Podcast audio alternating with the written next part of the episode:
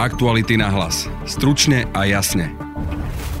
Priznám sa, že bolo to príjemné čítanie, keď mi pípal mobil iba, že jeden sudca vo väzbe, druhý sudca vo väzbe, pán, ktorý všeobecne známy si tu kupoval rozsudky dlhé roky vo väzbe. Po búrke prišla výchrica, policajný zátah na viacerých sudcov a vplyvného právnika, doteraz nedotknutelného multimilionára z policajných mafiánskych zoznamov Zoroslava Kolára. Bol roky považovaný za šéfa tzv. vybavovačov, teda právnikov a advokátov, ktorí cez svoje styky ovplyvňovali rozsudky a tým v podstate marili spravodlivosť na objednávku svojich klientov. S Petrom Bardym sa pozrieme na možný dôvod akcie Výchrica. Medzi zadržanými je aj bývalá podpredsednička Najvyššieho súdu či jeden z jeho súdcov. Neustále priebežne rokujeme s Európskou úniou, aby sme maximum nielen tej novej pomoci, ale aj existujúcich eurofondov vedeli použiť na zmiernenie dôsledkov covidu. A to už bol minister Milan Krajniak. Vláda schválila takmer 400 miliónovú pomoc podnikateľom či rodičom, ktorí čelia dôsledkom druhej pandemickej vlny. A pozrieme sa tiež na stav príprav pred avizovaným celoplošným testom testovaním s primátorom Dolného Kúbina, ktorý už má za sebou pilotné testovanie. Jan Prílepok napriek tomu konštatuje. Máme ďalší týždeň za sebou a tá situácia sa veľmi podobá na tú situáciu, ktorú sme zažívali my ešte počas minulého týždňa. Primátori rozprávajú, že sa im to mení z hodiny na hodinu. Presne toto isté sme zažívali aj my minulý týždeň. Je streda, 28. október. Môj meno je Jaroslav Barborák. Oslávte 210 rokov Peugeot s extra výhodami na náš účet. Len teraz získate novinky Peugeot 208 Európske auto roka či štýlové SUV 2008 so zimnými pneumatikami a vyhrievanými sedadlami zadarmo, predlženou zárukou a leasingom bez navýšenia. Viac na Peugeot.sk. Po búrke Výchrica v rukách kriminalistov sa dnes ocitli veľké ryby sudcovského či právnického stavu. Okrem bývalej podpredsedničky Najvyššieho súdu Jarmily Urbancovej cez bratislavské súdkyne Katarínu Bartelskú a Oliviu Dolákovú aj Jozef Kolcún z Najvyššieho súdu. Muži zákona však predviedli aj doteraz nedotknutelného právnika Zoroslava Kolára. Stalo sa tak len hodiny potom, ako na špeciálnej prokuratúre v Pezinku vypovedala bývalá štátna tajomníčka Monika Jankovská, čím je aktuálne zatváranie súdcov a najmä vplyvného právnika Zoroslava Kolára dôležité, odpoveda Peter Bárdy, šéf-redaktor Aktualit. O vplyve Zoroslava Kolára sa hovorilo veľa. Kolár bol roky považovaný za šéfa tzv. vybavovačov, teda právnikov a advokátov, ktorí cez svoje styky ovplyvňovali rozsudky a tým podstate marili spravodlivosť na objednávku svojich klientov. Kolárovo meno je už tiež roky spájané s tzv. konkurznou mafiou, figuruje aj v tzv. mafiánskych zoznamoch, keď bol, mal byť členom zločineckej skupiny Piťovcov. Často sa jeho meno tiež skloňovalo aj v komunikácii Mariana Kočnera so sudcami, prokurátormi a vysokými štátnymi funkcionármi či oligarchami. Verejne známe, že podnikal s Norberto Bederom aj Máriou Krajmerovou, manželkou vtedajšieho šefa protikorupčnej jednotky NAKA Roberta Krajmera. Mimochodom, to si možno e, spomeniete, keď po vražde Jana Kuciaka a Martiny Kušnírovej prišiel na miestočinu Robert Krajmer, ktorý tam logicky v tom čase nemal čo robiť. Túto skutočnosť vtedy zatajoval policajný prezident Tibor Gašpar. Začal sa vtedy špekulovať, či tam nebol Krajmer na to, aby zakrýval stopy. A pri týchto debatách vtedy padalo aj meno Zoroslava Kolára, predovšetkým pre jeho zrejme prepojenie na Krajmerovú manželku. Zoroslav Kolár mal však e, cez Norberta Bedera prepojenie aj na mnohých e, v tom čase veľmi vplyvných e, policajných funkcionárov. Treba povedať, že zatknutie Zoroslava Kolára má pre mňa osobne aj trošku väčší rozmer. Roky sú veľmi známe prepojenie rôznych advokátov a právnikov na sudcov. Potvrdila to aj Trima, respektíve Kočnerová knižnica, kde sa ukázalo, ako Kočner roky korumpoval justíciu, či už napriamo, alebo sa spoliehal na rôznych ľudí, ktorí to budú vybavovať. V tomto kontexte nechcem e, spomínať žiadne konkrétne mená z oblasti slovenskej advokácie, pretože si ctím prezumciu neviny, ale pozorní čitatelia dobre vedia, ktoré mená sa objavujú e, veľmi, veľmi často v kauzach, e, ktoré priamo sa týkajú korupcie a s prepojením na najvyššie miesta. Čiže z môjho pohľadu je zatknutie Zoroslava Kolára do istej miery aj odpoveďou na akúsi vojnu, ktorú tým, že ovplyvňujú rozsudky súdcov a tým pádom nejakým spôsobom bránia spravodlivosti vyhlásil štát smerom k tým ľuďom, ktorí sa rozhodli korumpovať justíciu. Na zatýkanie sudcov reagoval aj premiér Igor Matovič či minister vnútra Roman Mikulac. Vnímam to tak, že sme ľuďom slúbili, že tu bude zákon platiť pre každého rovnako, že policajti a prokurátori budú mať rozviazané ruky a chceme od nich, aby išli po zločincoch a zločine ako po údenom. Naplňame to, čo sme ľuďom slúbili pred voľbami. Priznám sa, že bolo to príjemné čítanie, keď mi pípal mobil iba, že jeden sudca vo väzbe, druhý sudca vo väzbe, pán, ktorý všeobecne známy si tu kupoval rozsudky dlhé roky vo väzbe. Ja si myslím, že takto to raz očistíme a tým statočným vyšetrovateľom a prokurátorom by som chcel zložiť veľký klobúk dole, lebo takto nás to druhé výročie založenia republiky sa zrejme rozhodli založiť republiku od znova. Vzhľadom na to, že prebiehajú procesné úkony a prebieha vyšetrovanie, nemám čo k tomu viacej povedať. Jedine to, že ďalej platí, že napriek aj tejto nieľahkej dobe, ktorej sa všetci nachádzame, tak musím oceniť prácu vyšetrovateľov, ktorí za tou akciou dnešnou stoja a naozaj musím vyjadriť e, vďaku za ich prácu a myslím si, že aj občania Slovenskej republiky majú možnosť vidieť, že policajný zbor sa nevenuje nevenuje len testovaniu a covidu, ale aj veciam, ktorým sa venovať má. Vláda dnes schválila avizovanú pomoc podnikateľom a zamestnancom, ktorí sa musia vysporiadať s covid opatreniami. Ak v prvej vlne hovorilo o tzv. prvej pomoci, teraz prichádza s prvou pomocou plus. Plusom má byť navýšenie financií na odškodnenie. Minister práce Milan Krajniak. Nie len od momentu, kedy sa sprísnili opatrenia, ale za celý október môžu žiadať tú zvýšenú dávku pomoci, čiže s limitom 1100 eur pri schéme Kurzarbeit, s limitom 810 eur pri poklese tržieb a 315 eur, to je to opatrenie 4A a 4B. Tu ide pomoc tým, ktorí podnikajú ako fyzické osoby či jednoosobové eseročky. Malí podnikatelia krok vlády vítajú, hoci pripomínajú, že ešte nie sú vysporiadaní s dôsledkami prvej vlny. Vladimír Sirotka zo Slovenskej asociácie malých a stredných podnikov. Samozrejme, že každé zvýšenie a každá pomoc je plus. Treba na druhej strane povedať, že väčšinou samozrejme tá pomoc niekedy je náklady reálne na stratu príjmu, ale to už je zase otázka tej spoluúčasti, by som povedal, ale to, že reaguje Ministerstvo práce a sociálnych vecí takto pomerne rýchlo, tak to je dobré, to je fakt. Hovoria o tom, že budú kryť tie straty pri podnikaní už od začiatku celého mesiaca, teda sa dá nárokovať od začiatku októbra. Chcem sa spýtať, či toto pre vás je zaujímavé a či už ste vysporiadení vlastne s prvou vlnou. V tejto otázke naozaj my ešte vlastne v podstate s prvou vlnou nie sme vysporiadaní, lebo to, čo sa potom cez leto trošku, dajme tomu pri uvoľnení tej prvej vlny sa zarobilo, sa používalo vlastne skôr na tie straty a tie dôsledky stále ešte pretrvávajú, lebo medzi tým samozrejme došlo k zvýšeniu cien energií, vody, tepla, tie odvozy odpadov, dan z nehnuteľnosti, čiže tie náklady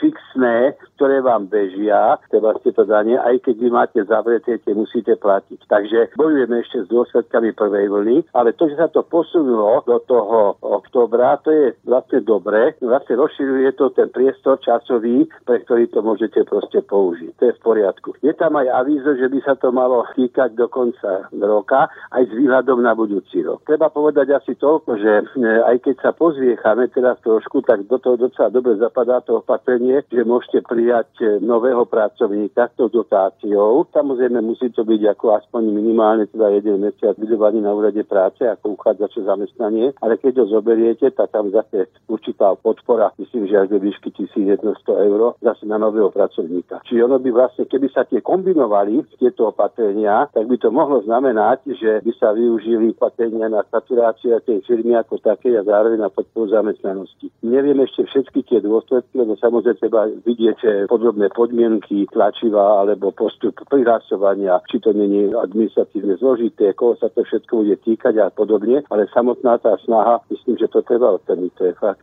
Toľko teda Vladimír Sirotka z Asociácie malých a stredných podnikov. Ďakujem podobne. Ministri pristúpili k zvýšeniu tzv. SOS dotácií. Môžu o ne žiadať tí, ktorí prišli pre krízovú situáciu o možnosť zárobku a nie sú oprávnení žiadať o pomoc v rámci projektu na podporu udržania zamestnanosti. Výška tejto dávky sa zvýšuje z doterajších 210 na 300 eur. Vláda tiež predlžila pandemický rodičovský príspevok. Opäť minister Milan Krajnia. Mamičky do troch rokov, alebo ak dieťa má zdravotné zdravotné problémy do 6 rokov, bude môcť čerpať predlžený rodičovský príspevok v prípade, ak samozrejme si nebude vedieť nájsť prácu. Prijaté opatrenia za október až december sú vyčíslené na takmer 390 miliónov eur, čo je nárast o vyše 190 miliónov. My to v samozprávach nakoniec nejak zvládneme, napriek tomu, že sme sa až teraz večer dozvedeli, že je takmer všetko inak, že si máme v podstate všetko zabezpečiť sami. To sú slova jedného z primátorov a konkrétne vládneho poslanca Miroslava Kolára, ktorý stojí na čele vyše 20 tisícového holohovca. Doslova v posledných hodinách sú starostovia a primátori konfrontovaní s meniacimi sa pravidlami celoplošného testovania, ktoré bude cez víkend. Vieme, že pilotným testovaním si už prešla Orava a okres Bardejov. Oslovili sme preto primátora Dolného Kubína, Jana Prílepka, aby sme porovnali ten stav príprav z pilotného testovania a teraz. E, pekný deň do Kubína prajem. Dobrý deň, prajem. Jan Prilepok z Dolného Kubína. Pán Prilepok, máte za sebou to úspešné pilotné testovanie. Ste tak pred svojimi kolegami akoby vo výhode. Predsa len počúvate a zaznievajú aj k vám tie znepokojené reakcie vašich kolegov? Áno, tak je to trošku prekvapivé, že naozaj e, máme ďalší týždeň za sebou a tá situácia sa veľmi podobá na tú situáciu, ktorú sme zažívali my ešte počas minulého týždňa. Usmernenia, všetky tie pravidlá, ako bude prebiehať e, samotné testovanie, respektíve e, čo kto má zabezpečiť, v akom rozsahu, sa menia neustále, prichádzajú postupne a včera som taktiež sa stretol s tým, že primátori rozprávajú, že sa im to mení z hodiny na hodinu. Presne toto isté sme zažívali aj my minulý týždeň. Hej, tá výčitka zmien na poslednú chvíľu, vieme, že pôvodne sa počítalo s tromi dňami, aktuálne len s dvoma, aby ľudia mali predstavu, ale predsa len to akési vademekum k testovaniu v obciach a mestách z dielne ministra obrany je tu už od včerajšieho útorka. Ja si spomínam, že počas toho pilotného testovania na Orave boli starostovia so zmenami konfrontovaní ešte v sobotu ráno, o tom viete aj vy niečo. Predsa len, aj ten útorkový manuál prichádza neskoro? No viete, ono tie zmeny, ktoré prichádzali aj v tom minulom týždni naozaj ešte počas samotného e, testovania prebiehali, ale oni trošku súviseli s tým, že pilotné testovanie sa dotýkalo len vybraných okresov a zrazu armáda čelila veľkému tlaku z niektorých odberných miest, že tam prichádzali obyvateľia z iných okresov a hrozil nedostatok testov. Takže vlastne vznikali situácie, že v sobotu ráno išla informácia, netestujte nikoho z iného okresu, nasledovala informácia, dobre, môžete testovať, ak tam má uh, napríklad zamestnanie v danom okrese a vie sa nejakým spôsobom preukázať alebo aspoň to nadiktovať. No a, a potom na úplne uh, v koncom soboty, uh, na konci soboty, respektíve začiatok nedele, uh, prichádzali SMS-ky pomaly po celom Slovensku a vyzývali ľudí, aby navštívili navštívili tie naše testovacie miesta. To bola skúsenosť vyslovené z vášho dolného Kubína. Áno, áno, táto skúsenosť e, je, ale ja si myslím, že sa s tým stretali aj v okrese Bardejov. Dolný Kubín tým, že hraničí s okresmi Martin a Ružomberok, tak možno o to viac, hlavne v tých e, testovacích miestnostiach v malých obciach, ktoré sú úplne na kraji nášho okresu, kde sa očakávalo možno, že príde 100 ľudí sa testovať 200, tak prichádzali násobky e, testovaných osôb. Hej, poďme k tej vašej skúsenosti tak celkom konkrétne. Čím všetkým ste si museli prejsť a čo všetko zabezpečiť, aby sa v tú nedelu večer e, mohlo skonštatovať to, že to bolo celé úspešné? Tak e, najnáročnejšie bolo to naozaj to, s čím sa boria samozprávy aj tento ďalší týždeň. E, od samého začiatku, keď sme sa to dozvedeli, už na samotnú prípravu bolo veľmi málo času, ale ani ten čas... Ale hovoríte veľmi málo času, buďte konkrétni. Koľko dní ste mali na prípravu? V podstate my sme sa dozvedeli o tom, že takéto plošné, alebo teda pilotné testovanie u nás e, bude niekedy v sobotu. E, v rámci hneď najbližších dní sme začali na tom pracovať, ale stále sme sa potýkali s tým, že chýbajú konkrétne informácie, aby sme vedeli, ako celé testovanie bude prebiehať. Ono, keď si pozriete aj oficiálne výstupy e, z webov, napríklad aj Ministerstva obrany, tak aj v priebehu celého týždňa sa všade nachádzali informácie, ktoré súviseli s plošným testovaním ale neboli tam informácie aj pre obyvateľov súvisiace s pilotným.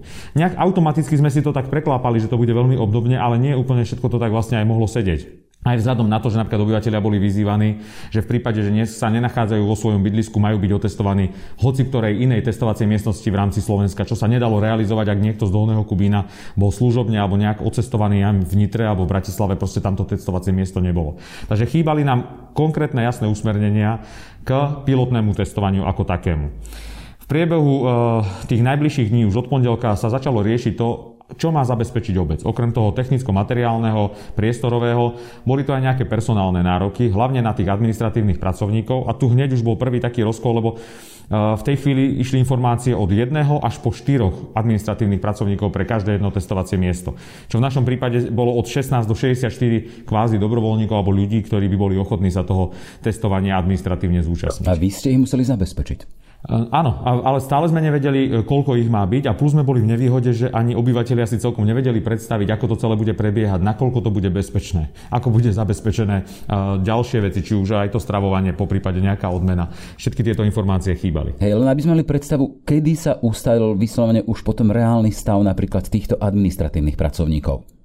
Viete čo, reálny, reálny stav uh, sme sa my dozvedeli deň pred testovaním, keď sme zhruba ešte vo štvrtok ráno mali informáciu, že mesto má zabezpečiť po jednom administratívnom pracovníkovi do každého miesta, to znamená 16, my sme mali nejakých 20 ľudí už nahlásených ale v priebehu štvrtka, asi okolo obeda nám prišiel mail, ktorý nám oznámil, že máme našich ľudí odvolať, pretože e, už sú z nejakej databázy, pravdepodobne z tých ľudí, čo sa prihlásili cez web, respektíve kapacity armády, a že budú nasadení už dopredu vybraní ľudia. Aha, čiže vy ste mali nie obvolať, ale odvolať tých vašich. Čiže v podstate vaša práca vyšla na vnívoč. Mhm. Presne tak. Potom ďalší problém bol, že od začiatku týždňa sme pripravovali zoznamy testovaných osôb. Jednalo sa o naše klasické zoznamy z evidencie obyvateľov, ktoré sa používajú pri voľbách, ale museli sme ich rozšíriť o obyvateľov od 10 rokov, to znamená od detí od 10 do 18. Respektíve sme potom mali vyčleniť ešte obyvateľov na 65 rokov, pretože u tých bol predpoklad, že nebudú musieť byť vôbec testovaní alebo teda nebude tá povinnosť. To všetko sa ale dramaticky zmenilo jednak e, tesne pred testovaním asi dva dní tým, že nám bolo oznámené, že tieto zoznamy máme skartovať, pretože sa nebude môcť narábať z e, GDPR, teda kvôli ochrane osobných údajov, nebude sa môcť narábať s týmito osobnými údajmi. To bola jedna komplikácia, takže to sme e, vlastne likvidovali. Vedeli sme, že nemôžeme ísť podľa tých zoznamov. A zároveň, ale čo dosť zmenilo ešte situáciu, bolo štvrtkové vyhlásenie vlády, krizového štábu, že jednoducho tie tvrdé opatrenia vo vzťahu k voľnému pohybu osôb pre Oravu začnú platiť už od soboty. V tej chvíli bolo jasné, že budeme mať vysoký nápor na piatkové testovanie, pretože mnohí si to budú chcieť zabezpečiť vopred, to sa aj stalo podľa štatistiky.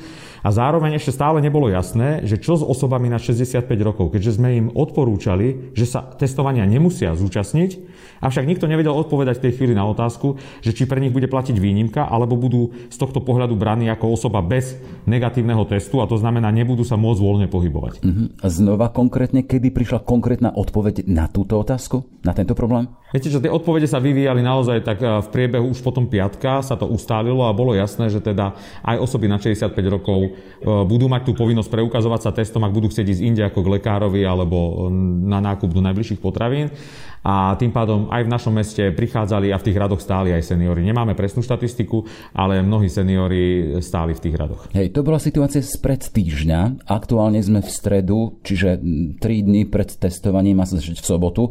Keď to porovnáte, je to zrkadlové, je to to isté, alebo ten manuál, ktorý spomína ministra obrany, rezortu obrany, už veci rieši a máte v tom jasná?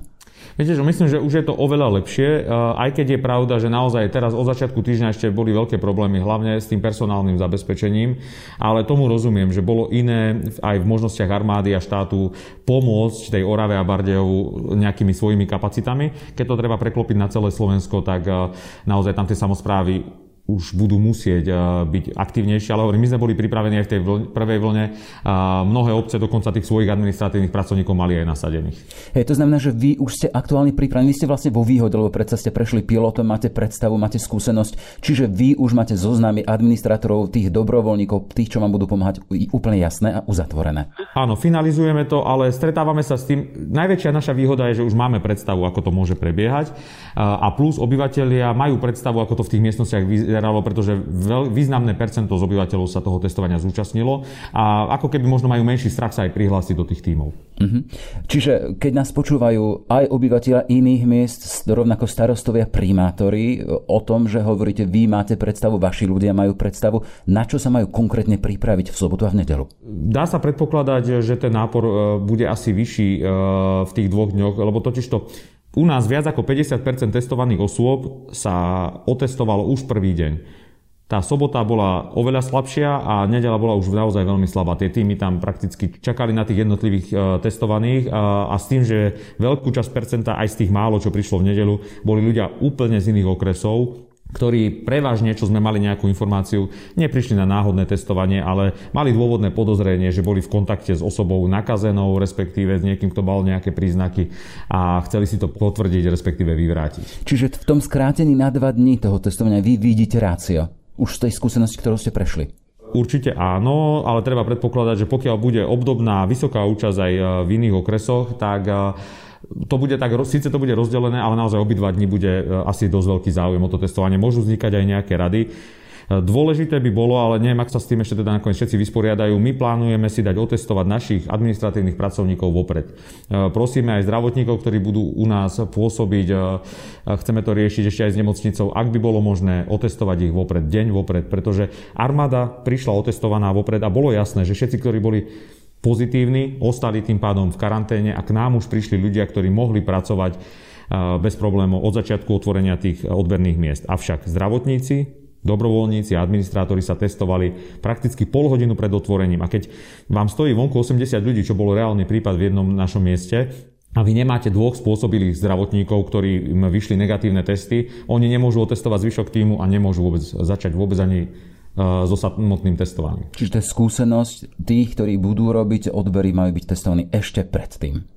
My to, ja to opakujem stále, ja to, ja, totiž to my sme už s touto obavou vyšli asi v stredu, ešte minulý týždeň, že čo, keď sme sa dozvedeli, že armáda príde vopred otestovaná, že čo s týmto, pretože potvrdilo sa, myslím, že pán minister to niekde aj spomínal, že 8% bolo pozitívnych a tým pádom nemohli začať vôbec vykonávať tú svoju prácu. Ale teraz neviem, či to presne bolo aj s armádou alebo len v tých odberných miestach ale sami sme mali tú skúsenosť, že tie odberné miesta nezačínali so svojou prácou tak, ako mali.